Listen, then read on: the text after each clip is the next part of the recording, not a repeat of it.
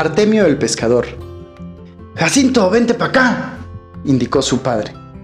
Eran aproximadamente las 5 de la mañana cuando don Artemio y Jacinto, el hijo mayor, se habían levantado para iniciar su jornada de pesca. Artemio tomó la lancha que desde hacía varios años le había servido como medio de transporte, la echó al agua, tomó su red y le indicó nuevamente a su hijo que subiera. ¡Apá! respondió Jacinto. Esa lancha ya tiene hoyo.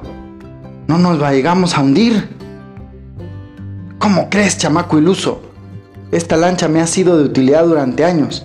Además, ¿cómo quieres tú que comamos si no salimos a pescar en esto? Jacinto, con cierto temor, subió a la lancha. Tomó el remo que le tocaba y comenzó a impulsarla al mismo tiempo y de forma coordinada con su padre. ¿Qué te preocupas? dijo Artemio. Cuando yo era joven entrábamos a pescar, a veces nomás con apoyo de una tabla de madera. Si esta cosa se hunde, no pasa nada, nomás nadamos y ya. Pero si no entramos a pescar, no comemos hoy. El sonido relajante que producía el agua con el impulso de los remos hacía que Jacinto se mantuviera un poco más calmado. Era la primera vez que Artemio llevaba a su hijo de pesca. Normalmente solían hacerlo con un primo de su edad, porque debía dejar que su hijo fuera a la escuela. Sin embargo, ahora su primo se encontraba indispuesto por una enfermedad y él necesitaba la ayuda de alguien. Por otra parte, Jacinto aprendía muchas cosas en la escuela que le permitían saber que en la vida podía realizar muchas otras actividades más allá de la pesca, algo menos riesgoso y que le dejara más dinero con menos esfuerzo.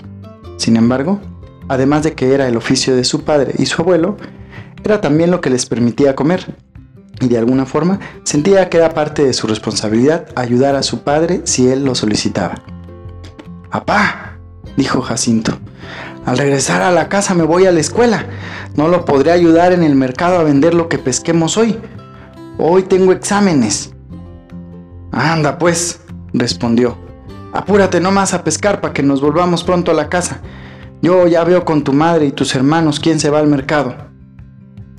Artemio no era de las personas que creía en la escuela.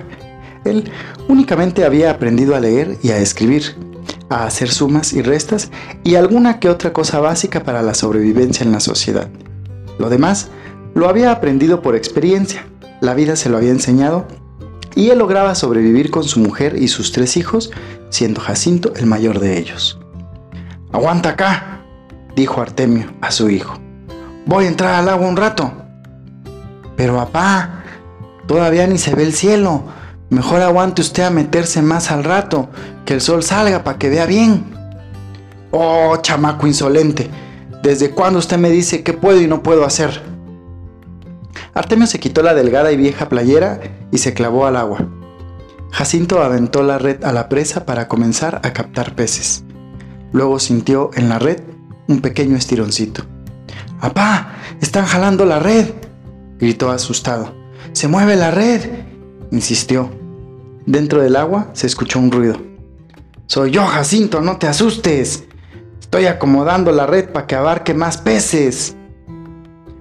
Jacinto no tenía mucha claridad de cómo se hacían ese tipo de actividades, pues él únicamente había escuchado que su padre le contaba cómo le había ido en la pesca, aunque en muchas ocasiones no solía poner atención a lo que él le decía porque prefería estar en el celular jugando con sus amigos de la secundaria.